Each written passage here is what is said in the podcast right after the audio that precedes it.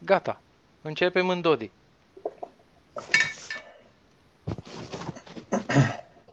Bună seara, Steve. Bună, Bună seara. seara. Gabi. Salut, salut, Alex. Invitatul nostru este Steve Kovac. El este libertarian, e consultant în proiecte descentralizate pe blockchain, diplomat și reprezentantul țării Liberland în România. L-am invitat să ne vorbească despre lumea cripto. Și prima întrebare o pune Gabi. Uh, salut, Steve! Uh, uite, în seara asta mi-am propus să vorbesc, să vorbim cu tine despre uh, cum, uh, uh, cum folosim noi ca libertarieni tehnologia asta blockchain pentru a ne, uh, să zicem, promova proiectele și cum ne ajută pe noi să trăim în, domen- în universul ăsta etatist în care ne aflăm încă. Liberland, de exemplu, folosește tehnologiile blockchain în proiectele pe care le are? Da, a intrat direct în Liberland. da, folosim mai multe, mai multe aspecte. Unul este valuta națională, care este meritul. Okay. De fapt, vor fi două în final. Momentan, meritul reprezintă, fiecare merit reprezintă câte un metru pătrat din Liberland și funcționează pe blockchain. Respectiv, vom avea în curând Constituția Liberland pe blockchain, de ceva ce nu ține de preț, nu ține de valoare neapărat, ci înregistrarea pe un registru public. Iar aplicațiile sunt nenumărate și sper despre asta să ajungem să vorbim în detaliu astăzi. Da, uh, așa ca uh, warning pentru cei care ne urmăresc, uh, nu vom discuta despre prețul Bitcoin sau dacă cineva se așteaptă la lucruri de genul ăsta, va fi dezamăgit în seara asta. Vom vorbi doar despre avantajele zicem, ale acestor criptovalute din perspectivă libertariană. Uite, de exemplu, Muntenegru știu că folosește ca monedă euro. De ce n-ați folosit, să zicem, o altă monedă fiat în loc să vă îndreptați spre blockchain? Ce avantaje prezintă, să zicem, o monedă pe blockchain față de o monedă uh, fiat din lumea largă? Există mai multe mecanisme pe, pe blockchain care pot fi, uh, pot fi introduse Blockchain în sine este un registru de tranzacții lineare. Avantajele sunt foarte multe. În primul rând că este el poate fi uh, extrem transparent, poate fi deschis, imobil, poate trece de orice graniță foarte ușor, uh, nu poate fi oprit. Um, evident, și de fiat au, au avantajele lor. Acum noi am ales să fie pe blockchain pentru că dorim să facem un sistem deschis uh, și nu, ave, nu are niciun sens să, să creăm o valută, valută fiat doar de dragul să fie. Um, asta fiind spuse, valutele pe blockchain pot fi și ele fiat, adică în momentul de față se discută de asta guvernele și multe organizații guvernamentale discută în momentul de față de a-și lansa valutele naționale pe blockchain, dar um, evident sunt diferențe foarte mari între, de exemplu, un, uh, um, o criptovalută cum e, cum e Bitcoin-ul și care este care funcționează după cu totul alte reguli, este mult mai deschis comparativ cu o valută națională uh, care majoritatea sunt, să zicem, tethered către, către dolarul, dolar american și au anumite limitări. Acelea sunt, uh, nu sunt domenii deschise, adică nu oricine poate contribui la ele. Uh, valutele care vor fi lansate pe blockchain de către guverne vor avea um, aceeași calități ca și valutele fiat, doar vor fi mai ușor de generat. Dar până și astăzi știm că valutele uh, fiat ale guvernelor sunt deja digitale. Deci doar 8% permise din uh, toți banii aflați în circulație sunt sub formă fizică, restul sunt cifre pe calculatoare. Avantajul da, blockchain-ului că acest lucru poate fi verificat. După mine, mi se pare cea mai mare calitatea criptovalutelor față de fiat este faptul că nu poate fi cenzurată o tranzacție. Mi-aduc aminte de cazul Wikileaks, când Visa a întrerupt donațiile către Wikileaks și atunci ei au trecut pe donații în Bitcoin și nimeni nu a putea să facă nimic să blocheze. De exemplu, dacă vreau să-ți trimiți ca având o firmă, să zicem, în Liberland, dacă foloseam uh, euro sau alte valute fiat, uh, un guvern sau o entitate privată putea să-mi blocheze tranzacția. Pe când aici, pe Bitcoin, chiar nu există o, o astfel de entitate care să cenzureze tranzacțiile. Exact, Bitcoin fiind un protocol deschis, public, neutru, transparent, verificabil de oricine online, uh, rezistent la orice fel de manipulație, în primul rând se adresează celor așa numiți unbanked, cei care uh, nu au conturi bancare și nu pot să aibă conturi bancare din anumite motive. Și aceștia sunt destul de mult. Vorbim de câteva 3, undeva pe la 3 miliarde de oameni, mare parte în Africa și America de Sud. Um, plus oamenii aceștia care, acele firme care să zicem sunt cenzurate direct de către bănci, printre care mai nou se numără și Donald Trump. Da, am auzit, da. Are și o adresă pe Bitcoin? Sau nu e fan Bitcoin? Um, încă nu știu să aibă, dar mă aștept. Și na, Bitcoin nu este singura criptovalută, este cea mai cunoscută, este brandul, este prima, este cea care este promovată, dar sunt multe altele interesante.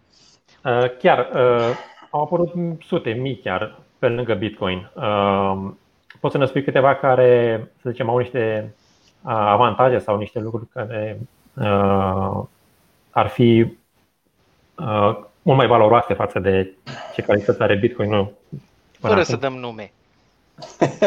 E, de ce? Enumerele fără nume.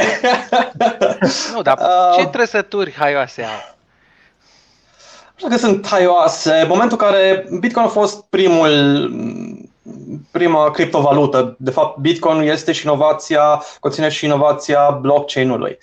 Uh, și în curând când s-a dovedit că este un, are o utilitate practică, pentru că ani de zile nu a avut-o nimeni, nu a știut nici măcar ce preț să-i dea, a fost folosită doar ca și experiment de către geeks, de către tocilar. În momentul în care și-a dovedit valoarea, și anume de a uh, transfera necenzurat în câteva secunde valori de, de, la, de pe o parte a planetei pe cealaltă.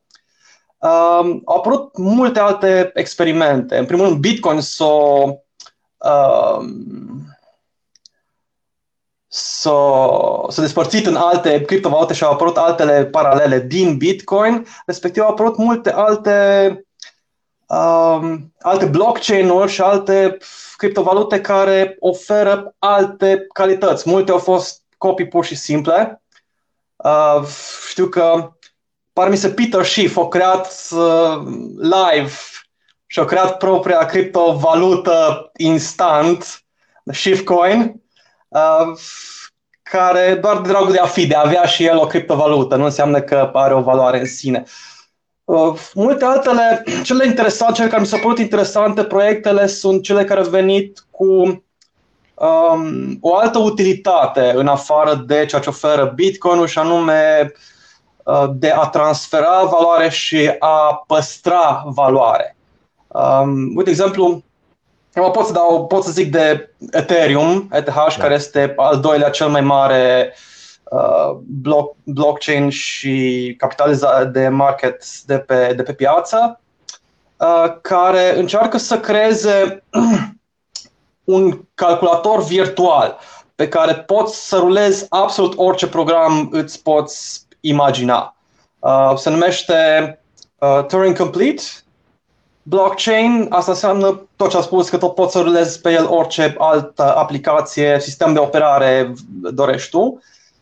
Și astfel în 2017 am avut o explozie de experimente de alte aplicații care rulau pe, pe spatele Ethereum și poți să-ți imaginezi absolut o sumedenie de, de experimente, multe din ele au fost glume, am avut CryptoKitties, pisicuțe pe blockchain. Um, și altele mult mai, uh, mult mai serioase. Am avut uh, inclusiv jocuri lansat pe el, am avut uh, ce altceva? Um, ener- energie pe blockchain, energie electrică pe blockchain, Uh, am avut uh, registru uh, pe blockchain, am început, uh, um, marile firme au început să urmărească coletele prin asta au, au început uh, vasele de pe ocean să fie urmărite și sincronizate prin el. Uh, știu că și STS-ul mai nou, uh, STS-ul din România, Serviciul de Telecomunicații Speciale, are un program, a lansat un program prin care verifica validitatea voturilor. De fapt, mm. foarte interesant proiectul și m-am bucurat foarte mult că s-a luat această inițiativă în România. Le-a venit ideea lor așa, din senin? Nu știu să citesc gânduri. am avut tangență cu dâns și dar nu am discutat despre, despre blockchain în sine. De, am vorbit de sisteme descentralizate, dar uh, nu pe blockchain. Uh, sunt, sunt oameni talentați acolo și mă bucură foarte mult cu o inițiativa asta și, într-adevăr, au arătat că blockchain-ul poate avea utilitate nu numai financiară, Uh, ci și de verificare, de, de registru transparent și de sincronizare. Și mai ales că această inițiativă a fost luată de către o, o instituție de stat, arată o direcție excelentă în România și văd un viitor foarte frumos în asta. Da, ei știu că blockchain este imutabil și nu mai poți să modifici uh, rezultatul, să zicem, al votului. Toc, tocmai de asta. Bine, nu, mm, nu știu dacă rezultatele votului le-au trecut pe, pe, pe blockchain. De fapt, au lansat două aplicații. Unul, unul care verifică, uh, verifica la momentul respectiv dacă persoana care se prezenta cu acte are drept de vot potrivit legii, uh, dacă nu a mai votat, la, în altă secție. Aici partea de sincronizare în real time. Uh, și respectiv centralizarea rezultatele, într-adevăr, dar care au fost predate de către centre. Deci mai era un, un factor uman de verificare acolo, nu era complet automat. Dar în orice caz este, este bine că deja au trecut la un sistem imobil, cel puțin uh, parțial. Uh, eu știu că uh, UN, United Nations, au avut un program din asta de uh, trimitere de ajutoare în uh, tabă de refugiați nu mai știu prin ce țară și tot așa, cu blockchain-ul public al Ethereum, uh, au reușit să facă cine a primit, cât a primit, uh, când urmează să mai primească și toate chestiile astea le-au, le-au pus acolo. Uh, mi se pare că și pe, pe Ethereum se află și Civic, un program de uh, identificare, deci ai o identitate. Uh, și de asemenea poate fi folosit uh, pentru vot sau pentru proiecte în care identitatea ta trebuie verificată într-un fel. Da, da, da. Știu că se aplică și la foarte multe, s-au propus cel puțin, până acum nu cunosc un proiect uh, de mare succes în acest domeniu, s-a propus pentru sistemul medical, deci uh, să nu mai trebuiască să îți car cu tine sau să îți transfer prin e-mail uh, datele medicale sau vorba aia printr-un card prin care știm câte probleme are ci să fie pe un uh, blockchain criptat, astfel încât datele respective să poată fi accesate doar cu acordul, acordul celui care, a cărui sunt acele date. Um, evident, Ethereum nu este, nu este perfect, are și el problemele sale, ca și blockchain. Unul din lucrurile care mă deranjează pe mine, în primul rând, eu nu mi-aș pune datele personale pe, pe blockchain-ul respectiv, nici pe, pe blockchain Bitcoin. Uh, Uh, nu există criptare sau cel puțin nu poți să ai o criptare astfel încât să, uh, să-ți permit o pseudo-anonimitate sau chiar și anonimitate. Există altele însă care se prezintă din acest punct de vedere, deci s-au axat expres spre acest, uh, această nișă. Și experimentele sunt absolut fenomenale. ceea ce înseamnă zero knowledge proofs. Adică poți verifica da. o tranzacție, uh, fie ea financiară, fie ea de transfer de date, fie validitatea datelor, um, în care fără să, fără să trebuiască să știi cine este acel cineva uh, sau care este suma sau datele care au fost transferate sau verificate. Da, și pe Ethereum au făcut ăștia un. Uh, dar costă foarte mult tranzacția. Uh, Zero Proof Knowledge. Uh, știu că parcă prin Anglia validerat faptului că ai făcut vaccinul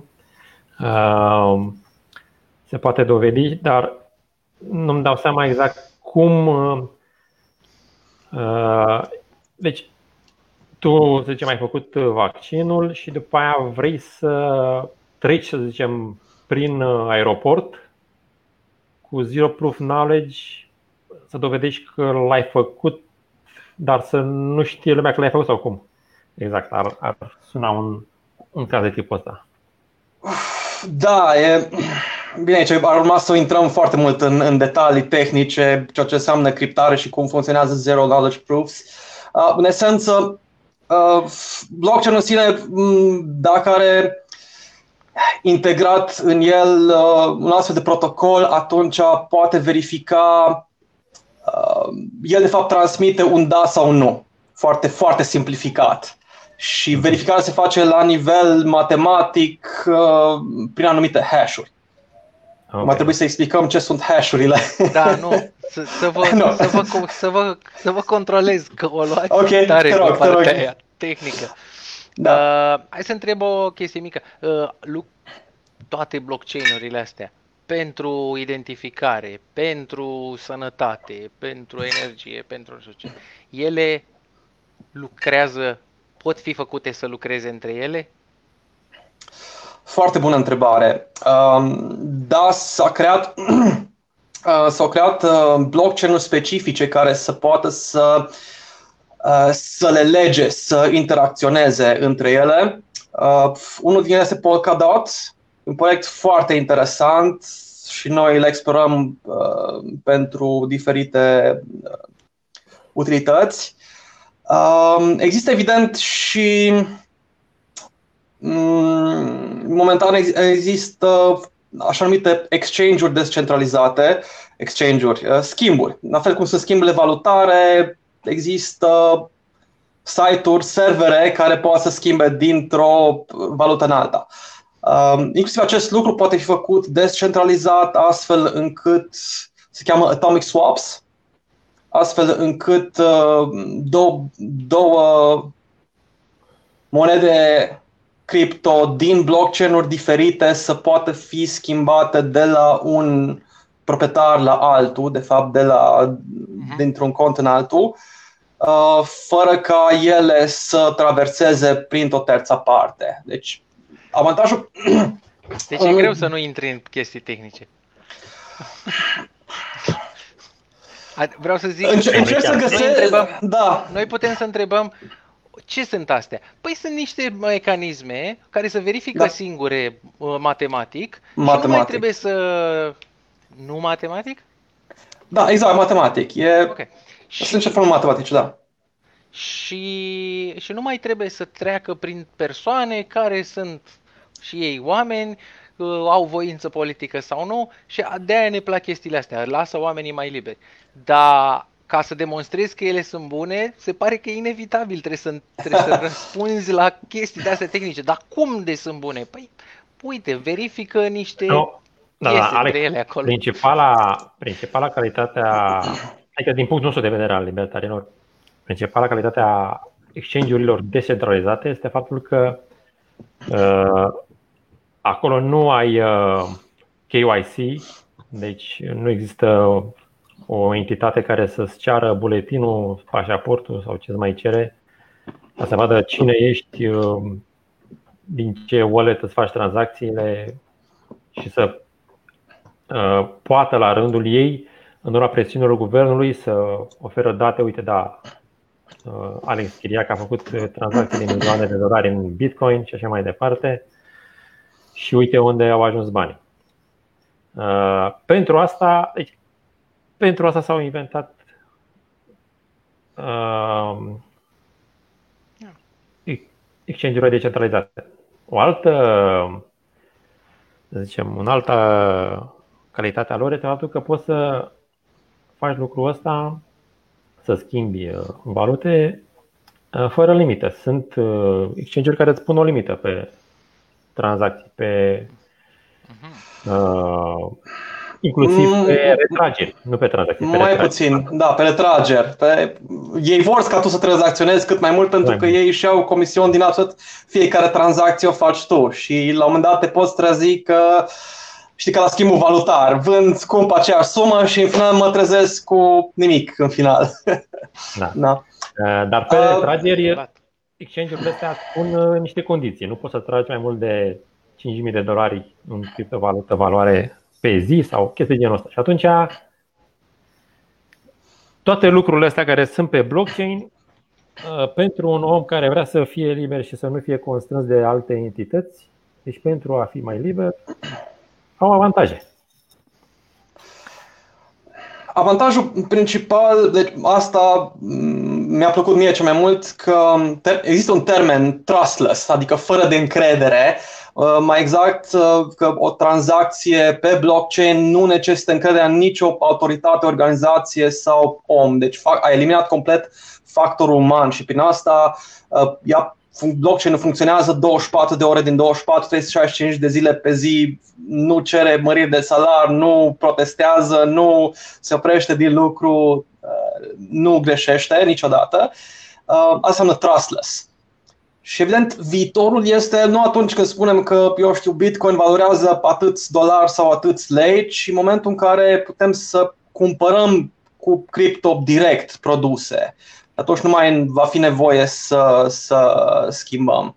Pentru asta au creat așa numite stablecoins, deci uh, criptovalute care, a căror valoare nu variază, este de obicei aceeași cu a dolarul sau al eurului. Dar, el, dar ele variază. Păi variază în funcție de valoarea, valoarea, da, valoarea dolarului. Acum inflația, na, de am și spus că e o idee foarte nasoală ca, uh, de exemplu, stat să-și, să-și creeze un stablecoin care este uh, pegged la... Care e termenul român pegged? Fixat cred. Fixat, da, fixat cu cel al dolarului, pentru că atunci, de fapt, depins de uh, Fed-ul Statelor Unite, de Organizația Statelor Unite, care se poate crea câtă inflație vrei. Și în momentul de față pot să spun că nu există, da, cât poate, cât în cap. Ideea este că nu ai altă variantă. Deci, uh, ori, or, spunem o, o altă valută națională care e mai stabilă ca dolarul, chiar și cu inflația care uh, se întâmplă de față. A, dar să te întreb, sigur există vreun, vreun fel de proiect de genul ăsta în care să, să ai un, uh, o criptomonedă care în spate să aibă un coș alea, nu aleatoriu, în fine, în funcție de fiecare, un coș hmm. de lucruri, o, o idee din asta mai hayekiană, în care să fie legată Meg, de cupru cu argint și să știi că există, da? Au fost da? uh, valute care au fost legate, asta la început de tot, criptovalute care au fost uh, fixate cu valoarea aurului, cu aurul și argintului. Uh, și acolo e inflație, deci inclusiv aurul are inflație de undeva pe la miște 2-3% pe an în funcție de cât se minează, se descoperă în acel an. Uh, însă acolo te lovești de alte probleme. De unde ai garanția că acel cripto al tău tu poți să-l schimbi cu un gram de aur când vrei tu. Sau na, nu trebuie să fie aur.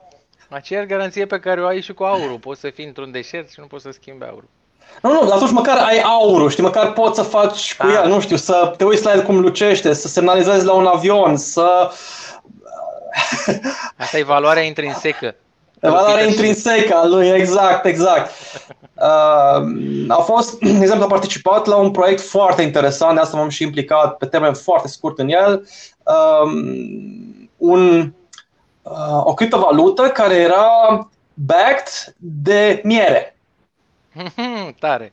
Deci, uh, fiecare, tu de fapt achiziționai achiziționai un stup care valora acel un cripto și acela, dacă tu îl blocai, ți-l blocai, atunci el, într-un an de zile, el îți producea miere.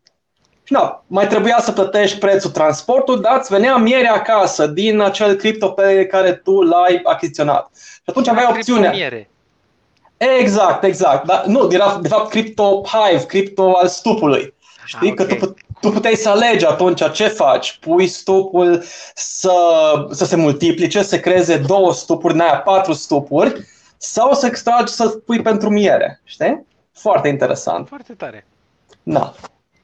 Asta fost doar unul din, din exemple. Celălalt iarăși era pe energie, ceea ce mi s-a părut. Sunt mai multe proiecte pe energie, nu, nu o să dau nume acum, uh-huh. dar uh, sunt multe proiecte care au, au atentat de a, a pune pe blockchain energia astfel încât să, po- ea, să poată fi tranzacționată. Pentru că energia, anumite, energia electrică are anumite caracteristici uh, diferită de celelalte bunuri și anume ea trebuie să o consum cumva sau trebuie să o stochezi uh, cumva și atunci tranzacționarea ei este vitală. De asta uh, noaptea, de exemplu, ea valorează mai puțin decât ziua, pentru că ziua se consumă mai mult, de cererea este mai mare.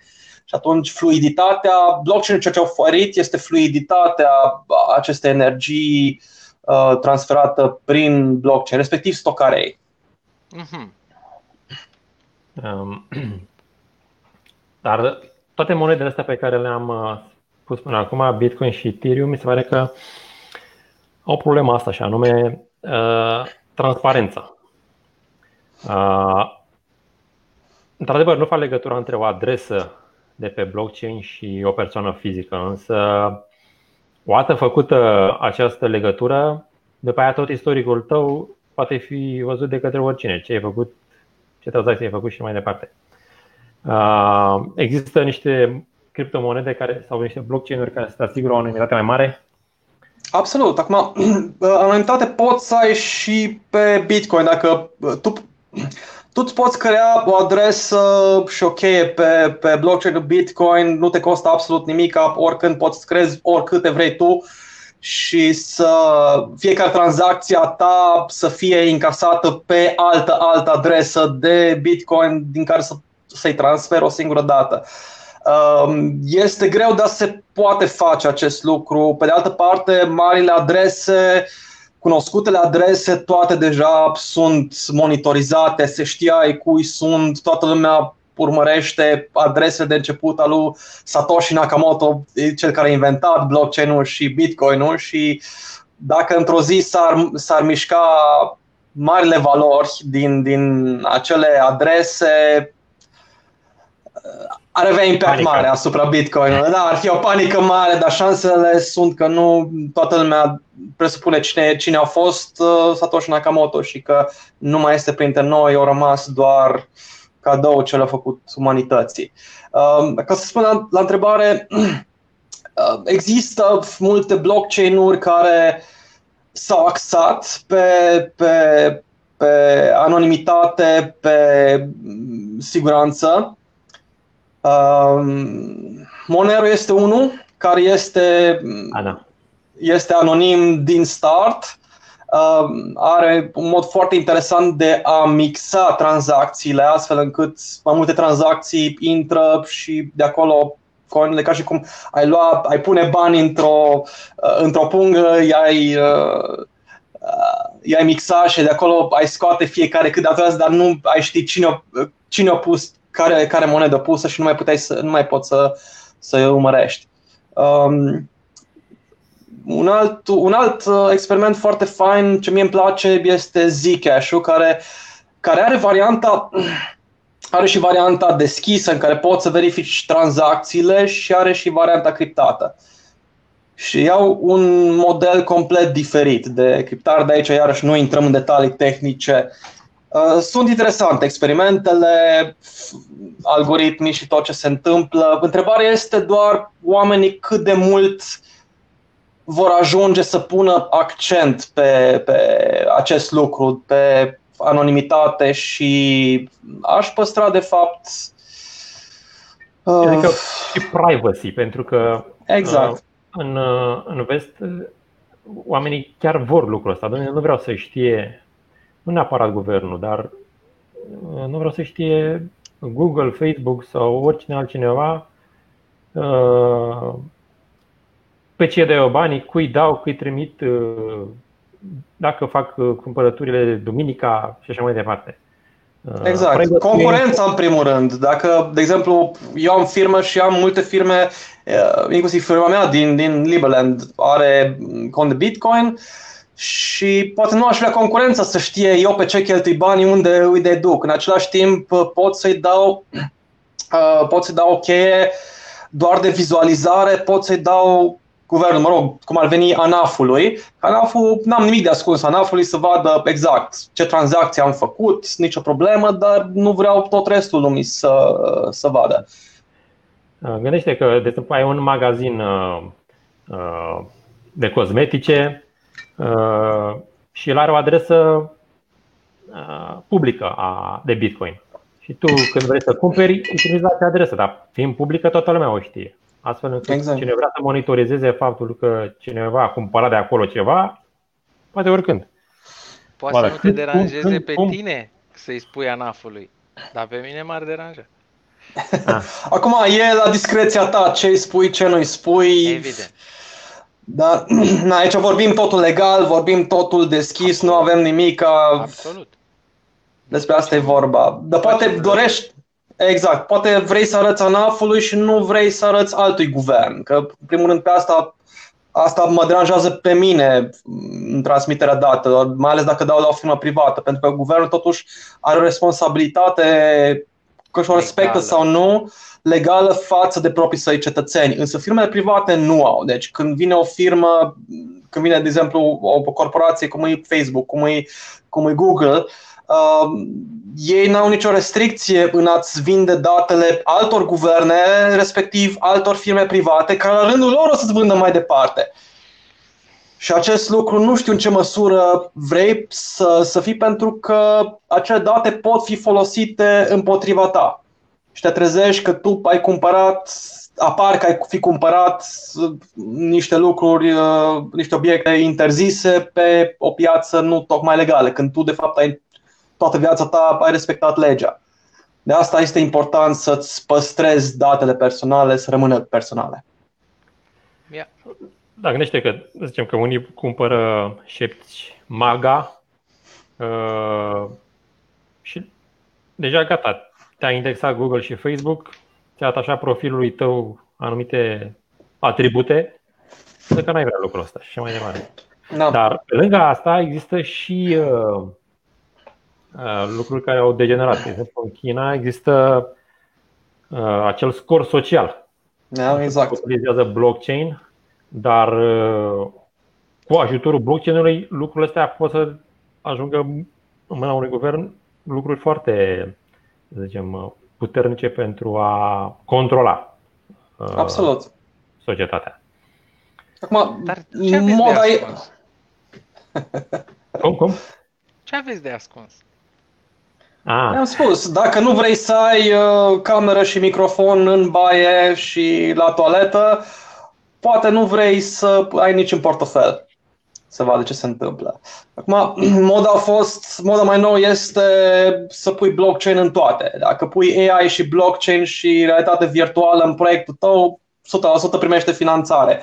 Asta e moda. Eu, consultant fiind, mereu recomand, dacă nu-ți trebuie bloc, dacă nu ai ceva de transferat internațional și nu ai, uh, nu ai nicio presiune asupra ta, asupra anonimității, asupra uh, din partea unei organizații, unui guvern, atunci nu ai de ce să folosești blockchain. Ai, toate sistemele, dacă pot fi făcute centralizate, ele trebuie să făcute centralizate pentru că sunt mult mai rapide și au cost mult mai mic. Blockchain are un cod de fiecare dată când tu faci un transfer, tu trebuie să plătești un anumit comision de minar, de cineva, cineva un miner trebuie să-ți proceseze ție acea tranzacție, care va costa, mă rog, o fracțiune de cent, dar te va costa.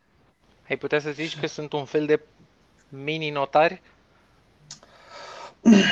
Nu atât notari, ei sunt, ei ce, sunt cei care întrețin siguranța rețelei. Ar fi eu știu, ar fi paznicul de la, de la ușa din bancă. Când intri în bancă, să aibă grijă ca în momentul în care tu intri să ai siguranța că acei bani nu sunt furați, nu sunt duși altundeva, nu stă cineva în spatele tău să îți vadă codul și așa mai departe. Ok. Na.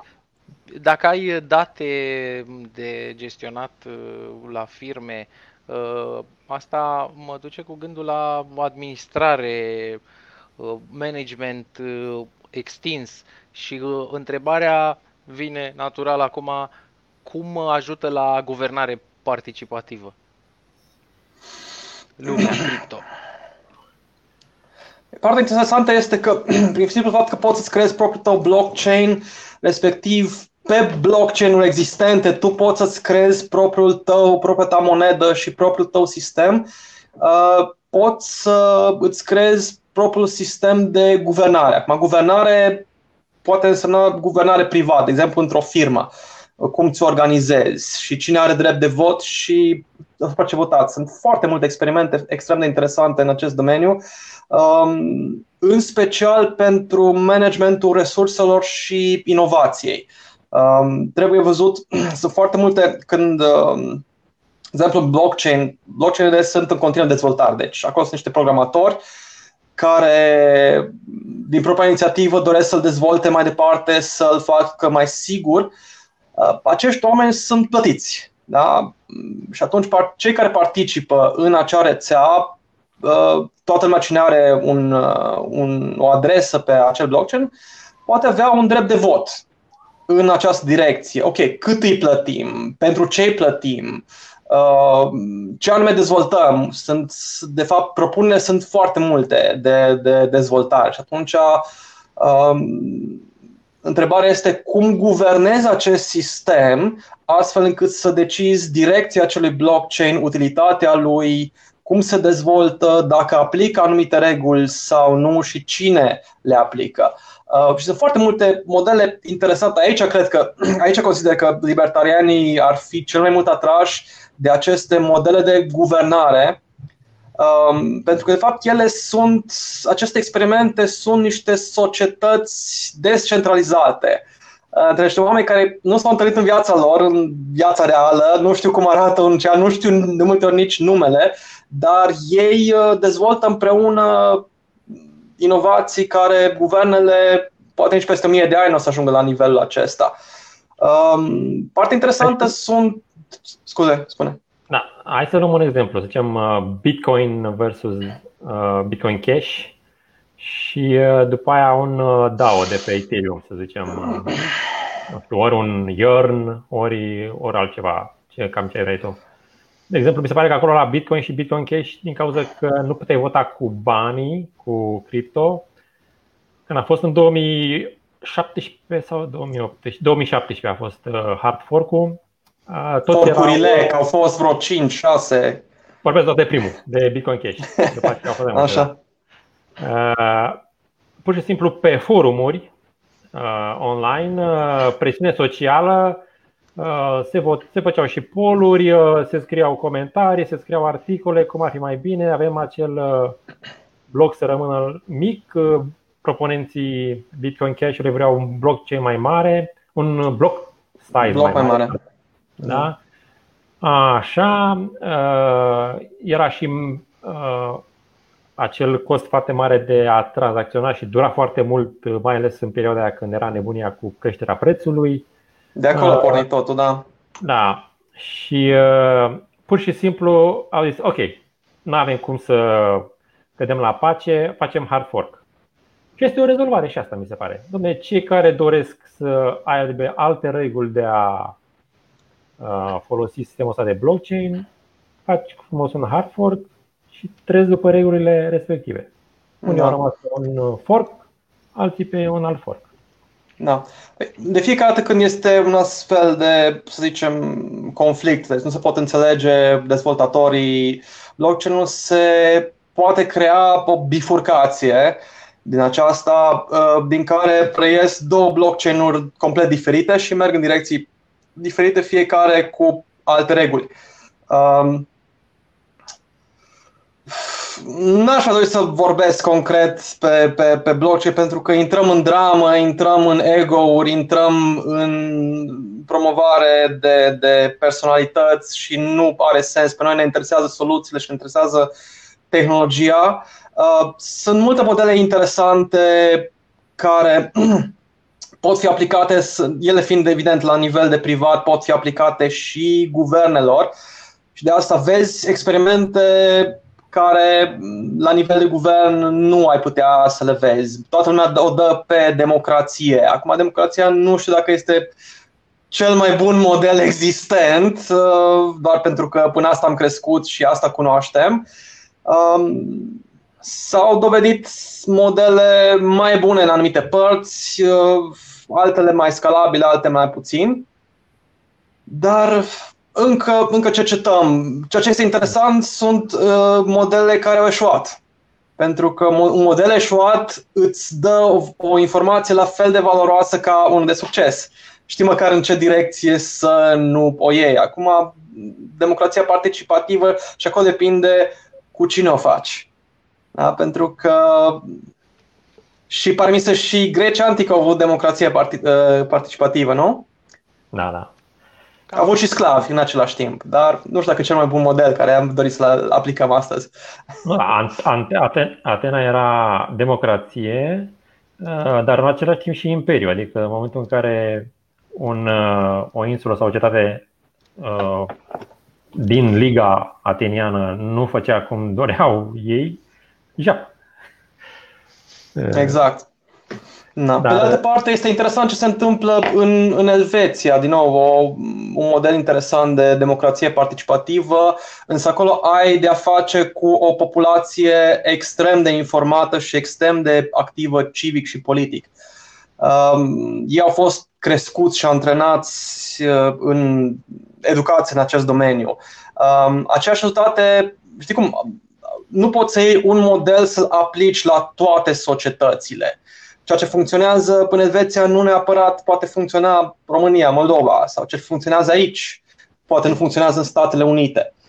Depinde și de oamenii care participă, depinde și ce se dorește, care sunt valorile acelei societăți. În Elveția s-a întrebat, vreți salariu minim garantat? Haideți să votăm. S-a votat nu. Prin referendum. Da, uh, ca să facem o trecere spre... acum. Ca să facem o trecere pandemie l-au crescut. Centralized Finance. Uh, aș să spun un uh, exemplu despre modelul de guvernare al uh, acelor proiecte uh, din uh, DeFi. Uh, cel mai mult și mai mult este vorba despre acolo despre uh, se votează cu cine are cele mai multe tokenuri. Uh, dacă cineva deține 51% din tokenuri, uh, el are cel mai mare stake în acel proiect și ce votează el, cam aia se întâmplă. Uh, e o propunere, hai să facem un nou pool sau să facem, să introducem un nou stablecoin în proiectul nostru și mai departe. Trebuie să se adune oameni care, persoane care votează, adrese de, uh, în cazul ăsta cele mai multe sunt de Ethereum, care să pună, să sprijine acea propunere cu cât mai multe coinuri, cu cât mai multe tokenuri. Și astfel, uh, nu, nu e o democrație, este un fel de cine are cea mai mare putere, cine are cea mai mult stake în acel proiect, acela uh, decide, să zicem. Ah, cum ți se pare ție, Steve, modelul ăsta care am văzut că este predominant în domeniul ăsta și dacă decentralized finance ah, îl vezi ca un, ah, să zicem, înlocuitor al finanțelor tradiționale pe care le avem în lumea curentă? Prima parte, ar fi ca și cum într-o societate ar vota doar cei, cei mai bogați în acea societate. Nu știu cât de mult va place acest sistem. Uh, um, ei fiind o absolută minoritate, plus că putem, într-adevăr, sunt personalități care și-au obținut uh, averile prin, uh, pe merit, adică pe o piață privată, oferind clienților săi ceea ce ei își doreau. și așa și-au construit imperiile. Pe de altă parte, majoritatea averilor mari, s-a făcut și un studiu pe, pe domeniul acesta, provin din sau din moșteniri sau din divorțuri. Deci, primele, par mi se nou, cel mai bogate femei din lume și au, au averea din divorț. De acolo și-au făcut. Acum, nu știu unde, în, în Italia s-a făcut acest studiu în care mm, au văzut că cei mai bogați oameni din de astăzi sunt și cei care au fost um, acum câteva sute de ani. Deci averea odată acumulată nu ea tine să rămână în familie. Um, scopul este evident de, cel puțin din punct de vedere libertarian și Bitcoin în primul rând a fost creat uh, pe, pe principii libertariene, de aici și minarea, cel puțin ideea inițială, este de a crea un sistem meritocratic atât de, de atât ceea ce privește valoarea, acumularea valorii, cât și de, cât și de guvernare. Cât de mult a reușit acest lucru, nu, nu doresc să vă pronunț. Acum voi decideți dacă valoarea celui care a achiziționat Bitcoin acum 10 ani este, au un merit că și-au asumat acest risc, respectiv că erau informați la moment respectiv, comparativ cu cei care doresc să, să investească astăzi. Pardon, speculeze. În primul rând, Bitcoin nu este investiție, este speculație. Um, eu zic că da, eu zic că, eu zic că, ar, că merită. Mai, și în România, de exemplu, dacă e cineva, cineva care a muncit pe brânci și a o avere aici, Uh, votul lui ar trebui să fie mai important decât votul celui care nu prea interesează, să zicem, uh, ce se întâmplă cu țara asta. El e poet, poate să duce prin altă țară, nu știe el exact ce. Dacă ei nu interesează votul, unii nu votează, majoritatea României nu votează. Deci, Absolut. Pe asta înseamnă sistem. Care... Da, zi tu. Asta înseamnă un sistem meritocratic, adică să fie corelat uh, uh, meritul generat de acel individ uh, în acea comunitate, societate, proiect, organizație, ce-o fi, să fie corelat cu cuantumul deciziei respectivei persoane în, în direcția în care merge acea societate, organizație. Acum când vine vorba de DeFi, Decentralized Finance, este iarăși un termen mega nou, mega trendy printre toți. Um, aparent, la băncile încearcă să, să nu numai băncile, ci și societățile clasice, financiare, încearcă să se adapteze uh, descentralizării. Pentru că descentralizarea oferă anumite avantaje, din, în primul rând din punct de vedere al, uh, al siguranței, dar uh, și, um, și al libertății. Și acum ei încearcă să se adapteze cumva. Ideea e că nu, nu, nu le poți combina. Deci blockchain-ul nu este uh, o tehnologie adaptabilă finanțelor clasice de până acum. N-ai cum să le pui sub nicio formă.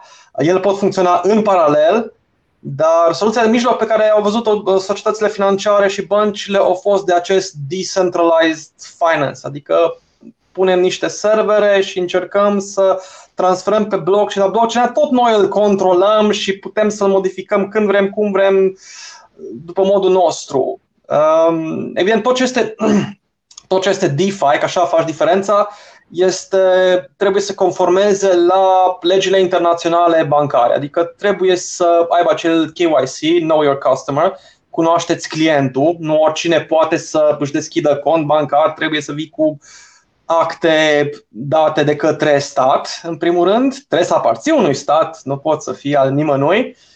Um, și pe lângă asta și AML, deci Anti-Money Laundering Law, deci legi de antispălare de bani, în care sursa fondurilor trebuie să o justifici. Exact, exact. Trebuie să justifici de unde ai, ce ai. Cum mai știu că a fost un scandal recent la Banca Transilvania în care uh, un astfel de document a ajuns mai mult, nu știu dacă a fost test sau a fost din pune incompetență la un client și a întrebat dragă cliente, tu spune de unde ai banii ăștia și ce faci cu el. Și omul s-a supărat și a zis, păi mă duc în Amsterdam și îmi fac de cap cu tot ce găsesc acolo, legal, fără nicio problemă. Și au publicat respectiv răspuns, iar Banca Transilvania a făcut un pas înapoi, un pas imens înapoi, au spus ne cerem scuze, noi trebuie să ne conformăm aceste legi, evident, uh, clienții noștri nu trebuie neapărat să se conforme, dar noi trebuie, noi trebuie să verificăm de unde vine această tranzacție. Evident, e vorba de tranzacții foarte mari, nu o să te verifice banca dacă ai 1000 primit 1000 de, de, de euro de undeva, uh, decât dacă e în surse foarte, foarte ciudate, urmărite deja penal, dar la peste 10.000 de, de euro deja se uită. Deci la un sfert de Bitcoin deja se uită banca de unde, de unde ai, cum îi ai, începe să spună întrebări. Um, și toate, toate instituțiile financiare care doresc să facă DeFi, să fie aprobate, e, trebuie să conformeze cu aceste legi. Um, și orice inițiativă, începând la Revolut, la toate celelalte, trebuie să, să treacă prin asta și au dreptul să îți refuze orice tranzacție. Um, blockchain-ul nu are nevoie de asta. Și nu și nu, re, nu refuz, nu-ți refuză nimeni și tot ce blockchain este fără KYC, fără AML, tu poți să transferi. Problema este când tu schimbi din uh, de pe blockchain o criptovalută, o schimb în altceva, într-un fiat și vrei să treci la o valută. De aia viitorul pe care eu îl aștept cel puțin și pe care ne dorim și căutăm să-l construim este cel de a putea deja cumpăra produsele finale în cripto, nu neapărat Bitcoin. Și deja sunt, deci, cum am zis, poți să cumperi metale prețioase, poți să-ți cumperi, uh, pare să și bilete de avion, poți și case în, în Argentina, pare mi se. Uh, poți da. să-ți plătești. Na, și la mica înțelege, evident, și cu prietenii. Bitcoin nu are niște anumite probleme momentul de față, care sunt sigur că o să fie rezolvate la un moment dat, um, nu prea merită să-ți cumperi lucruri mici cu el. Adică o casă poate că dacă ai destui, merită să-ți cumperi. Însă o bere nu prea, pentru că în primul rând fluctuează foarte mult prețul, care ar fi o problemă. Um, după aceea trebuie să plătești acel comision. Comisionul acela de tranzacționare poate să fie și la 20 de euro. Nu știu dacă o bere de 5 lei tu merită să dai dai 50, uh, 20 de euro pentru transfer în sine. Na. Pe, pe de altă parte, când transfer 2 uh, miliarde de dolari, e chiar mai ieftin să folosești Bitcoin-ul decât, uh, decât băncile, motiv pentru care bănuiesc și Banca Centrală a Rusiei a achiziționat Bitcoin pentru stocare. Da, mi se pare că și Rusia, dar și țările astea care au embargo, gen Corea de Nord, Iran, Venezuela. Uh, nu știu exact cum implementează uh, chestiile astea, dar fac tranzacții cu Bitcoin pentru uh, cu Bitcoin pentru petrol sau alte produse. Nu știu, fac settlement-ul în Bitcoin, um, își schimbă propria valută în Bitcoin, pe o transmit unei țări și după aceea țara aia își face tranzacția înapoi în valuta ei, nu știu cum, dar uh, am citit undeva în articole că se folosesc, se folosește Bitcoin-ul pentru a uh, aluneca pe lângă, să zicem, embargourile astea de a folosi dolarul pentru tranzacțiile în petrol, pentru petrol sau pur și simplu să nu faci, n-ai dreptul să faci uh, comerț deloc cu, țări, cu cetățeni, entități sau cu guvernul țărilor respective. Absolut. Acum, uh, în sine, o tranzacție Bitcoin sau o tranzacție cripto uh, pe blockchain, pe un blockchain public cel puțin, nu poate fi oprită, nu poate fi cenzurată. Uh, însă asta nu înseamnă că Bitcoin nu poate fi atacat. În primul rând, exchange-urile pot fi cenzurate, oprite, minerii la fel, de cei care verifică tranzacțiile, uh, programatorii iarăși pot fi atacați. Deci dacă cineva își imaginează că dacă prin Bitcoin tu poți să faci orice și nu-ți pot fi luați, sunt multe persoane cu care au avut foarte mulți Bitcoin, care au ajuns, au fost puși în închisoare și li s-a spus azi până când nu ne dai cheia, stai aici la mititica și tu decizi. Tu ne anunți când vrei să ne dai cheia, dar nu te obligăm. Până atunci stai la închisoare. Ce o să faci? Da, de este că tot domeniul ăsta cripto nu reușește să rezolve toate problemele libertarienilor în uh, societatea actuală. El poate, el poate rezolva, cum să nu? Acum depinde cum îl aplici. E, uh, ca și transfer de valoare este absolut fenomenal.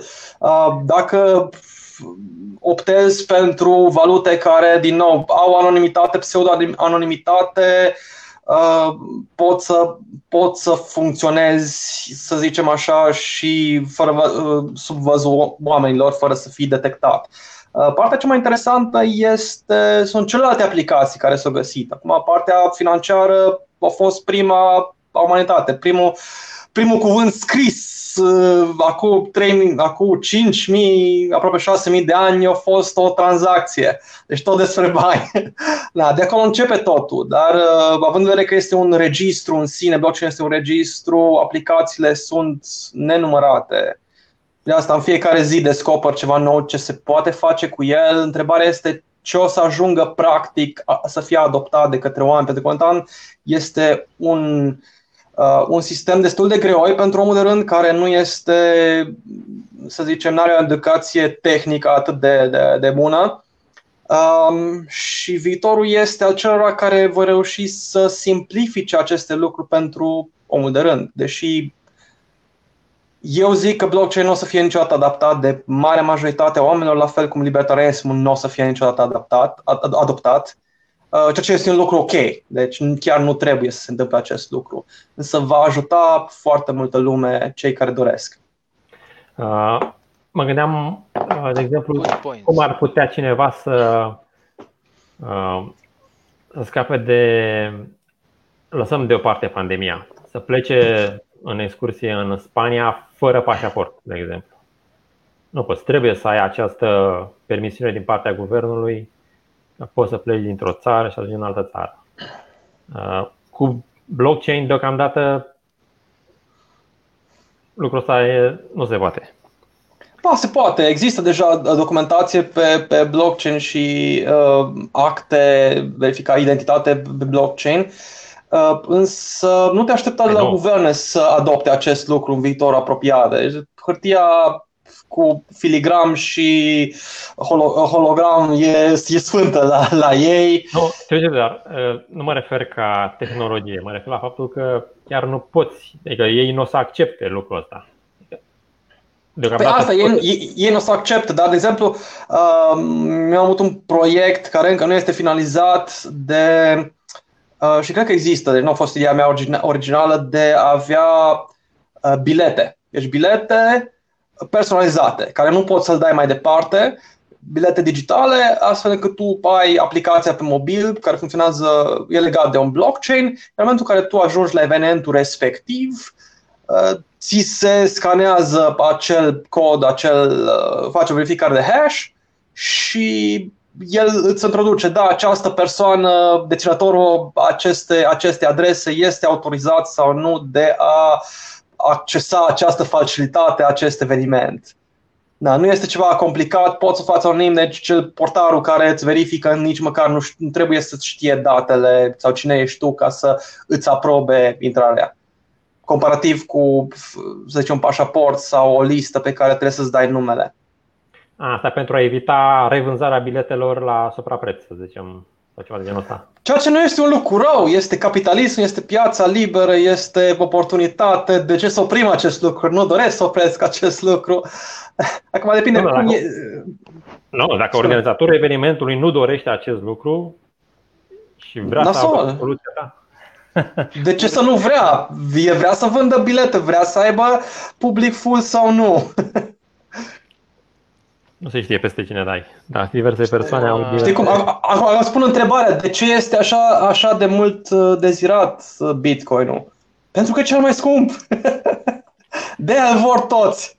Da, Știi? din păcate, da. da, da. În, în, în momentul în care să vină acel flippening, adică reversul, că o să fie un alt, uh, o, o altă criptovalută, un alt bloc ce să fie, o să devină mai valoros decât Bitcoin-ul, ca și capitalizare de, de piață, market cap, um, acest, numi, acest se numește the flippening, adică o să devii, Bitcoin o să ajungă pe, pe locul 2. Și atunci acel cripto va fi promovat, o să auzim de știri, în știri despre el, de cât o picat și cât de mort e și că toți și-au pierdut banii și ce nasol e și ce scrocherie este. Și acela va fi dezirat de către cei mai mulți. Da, acum, valoarea este subiectivă, știi? Crezi că o să-l, crezi că o să caute să-l reglementeze tot felul de Absolut. guverne împotriva terorismului, figuri? Absolut. Păi asta e, guvernele astea fac. Literalmente este singurul care fac. Votați, nu avem nevoie de mai mulți bani și vrem să reglementăm tot ce mișcă. da, da, Elveția... Bura bitcoinului. Exact. Ei vor dori în ce măsură vor să, să afle toată lumea cine deține. Problema este că ei nici măcar nu înțeleg cu ce se mâncă și cum funcționează. Oricât li s-a explicat oamenii care uh, iau aceste decizii și care ascultă, n-au nicio tangență cu tehnologia și trebuie să le vii cu niște exemple care uh, foarte greu le, le găsești în ceea ce cunosc ei clasic. Uh, momentul în care tu, tu, tu degeaba le spui că știi că poți să creezi, uite acum pe loc îți creezi o mie de, de adrese de Bitcoin gratis într-o secundă și poți să încasezi pe, pe ele uh, pe, pe ele toate, să le folosesc singură dată să le, să le arunc. Cum explici asta cuiva care e obișnuit cu, cu banca clasică în care trebuie să te duci acolo să completezi un formular, să te prezinți cu buletinul, să aștepți câteva zile, dacă e închisă banca asta e, mai aștepți câteva zile, uh, Uh, să, să-ți depui niște bani prin bancomat sau la caserie, să ți transfer din nou comision bancar și așa mai departe. Și cum adică să-ți creezi o mie de conturi bancare? Adică cum există așa ceva, să nu știe. Na, deci acesta este un lucru bun. Acum că ei încearcă să reglementeze, singurul pe care pot să reglementeze ei sunt uh, schimburile, aceste exchange-uri mari, respectiv să urmărească să vâneze pe cei care dezvoltă aceste programe. Uh, Uh, interesul este, în mare parte, către adopție, adică ca la fel ca și internetul. Și internetul este un, un, un protocol descentralizat, mai mult sau mai puțin. Și descentralizarea este, nu este ceva binar, este uh, it's a spectrum, cât de descentralizat este. și um, toate guvernele care doresc, hai ce ar fi să, și România, an de an, în fiecare an, dacă te uiți la o știre, apare un politician, și acum a, ziua, astăzi pară mi s-a văzut un articol, un politician s-a trezit, ce ar fi totuși să, ă, să cenzurăm internetul, să avem aceeași legi ce le avem în societate, să avem un control asupra lui și răspunsul este nu, pentru că în momentul acela ai omorât o sumedenie de afaceri, mare parte mici, plus inovația care vine pe parcurs. Vedem în ce direcție merge. Inovația, în orice caz, este mult mai mare în domeniul blockchain decât este înțelegerea la nivel birocratic, ceea ce este un lucru bun. Da, uh, spunea unii că de la inventarea ATM-ului n-am mai văzut nimic uh, spectaculos în domeniul bancar. da, și, și, și cartul de debit are cât? 70 de ani? Nu știu, Ceva 50, 50, 70 de ani, este foarte vechi. Uh, da, aproape zero inovație în domeniul, în domeniul da, bancar. Pus, uh, NFC. Da, într-adevăr, care nu este o tehnologie sigură. Păi nu e. Dar cum, cum o să plătească oamenii impozite? Cum vor? Într-un fel sau altul? Scuze, spune. Da. Uh, în România, mi se pare că s-a adoptat uh, cea mai uh, bună abordare în domeniul ăsta. Și anume, ANAF-ul zice, domne, nu mă interesează ce ați făcut voi acolo în domeniul pe blockchain. În momentul în care a plecat banii din contul tău bancar și după aia când au intrat înapoi, facem diferența și îți aplicăm un impozit. Da. Atât. Ce ai făcut tu pe acolo, cum ai învârtit, ce să, să nu spui mie de airdrop-uri, de hard fork-uri, de ai avut Bitcoin și după aia ți-au apărut încă niște Bitcoin Cash uh, din nou dublu. Hai cum să-i explici. Da, da. Teoretic, tu poți să, tu ești obligat să plătești impozit pe orice venit ai de orice fel. Tu poți să, uite, exemplu, în România, cazuri concrete, sunt sate unde medicii incasează, sunt plătiți în găini. Da. Deci încă? oamenii, da, încă. Oamenii nu au ce să plătească și atunci aduc o găină, două. Și el trebuie să treacă asta în contabilitate. Și trebuie să plătească impozite pe găini. Și în secunda aia, omul, da, omul respectiv se uită frumos, trebuie să găsească dovadă care este prețul găinilor pe piață, trece prețul găinilor și din el plătește un impozit. Cam așa a fost implementat și impozitul pe Bitcoin.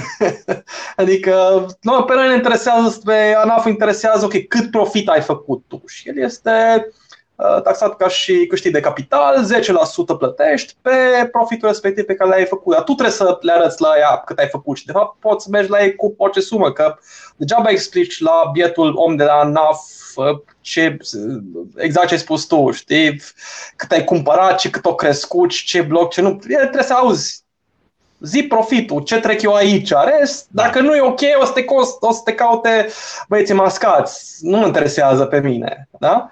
Acum, România e trecut ca și câștig de capital uh, este pus la categoria câștig de capital și sunt oameni care s-au luptat pentru asta, pentru a fi într-o măsură cât de cât reglementat să, să apară.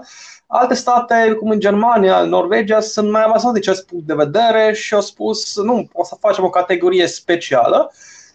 Și uite, Germania are, zice, mă, dacă tu nu faci uh, speculații cu el, deci nu faci tranzacționări, dacă ai un cont în care tu ți-ai ținut cripto un an de zile, impozitul este zero. Da? Norvegia au spus, mă, ok, hai să nu fie 10%, hai să fie 1%, e bine, e bine. Culmea e că majoritatea oamenilor vor să plătească impozit. Deci, da, pentru că ei vor să doarmă liniștiți. Este să ai, să ai un sistem prin care poți să faci acest lucru și mai ales dacă măcar parte din banii aceia merg spre beneficiul dezvoltării societății, oamenii sunt extra fericiți să, să contribuie în acest mod. Din păcate, România este foarte reticent în acest punct de vedere pentru că mare parte sunt boomeri. Oameni în vârstă care nu știu, nu vor să știe, ei doar cu, cu afacerile clasice merg. Ok, boomer. Uh, probabil că atunci când o să vorbim uh, despre Liberland, atunci o să detaliem mecanisme prin care poți să-ți angajezi diverse servicii în mod privat. Aia e cu tot o altă discuție. Absolut.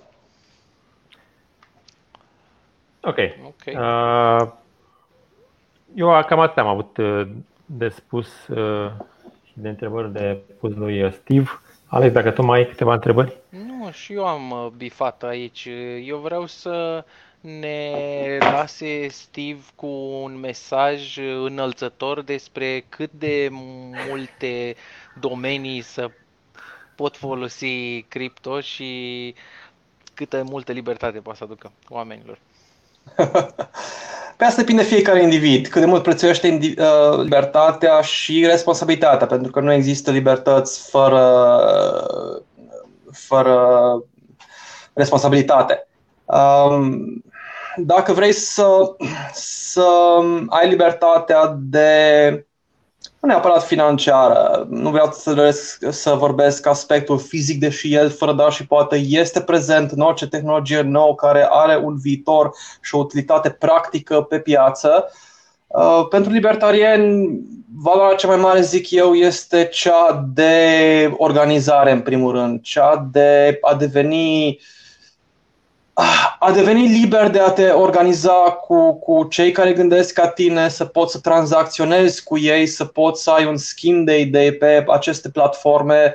Recomand oricui să se informeze în domeniul Bitcoin, în domeniul uh, blockchain-ului de la sursă.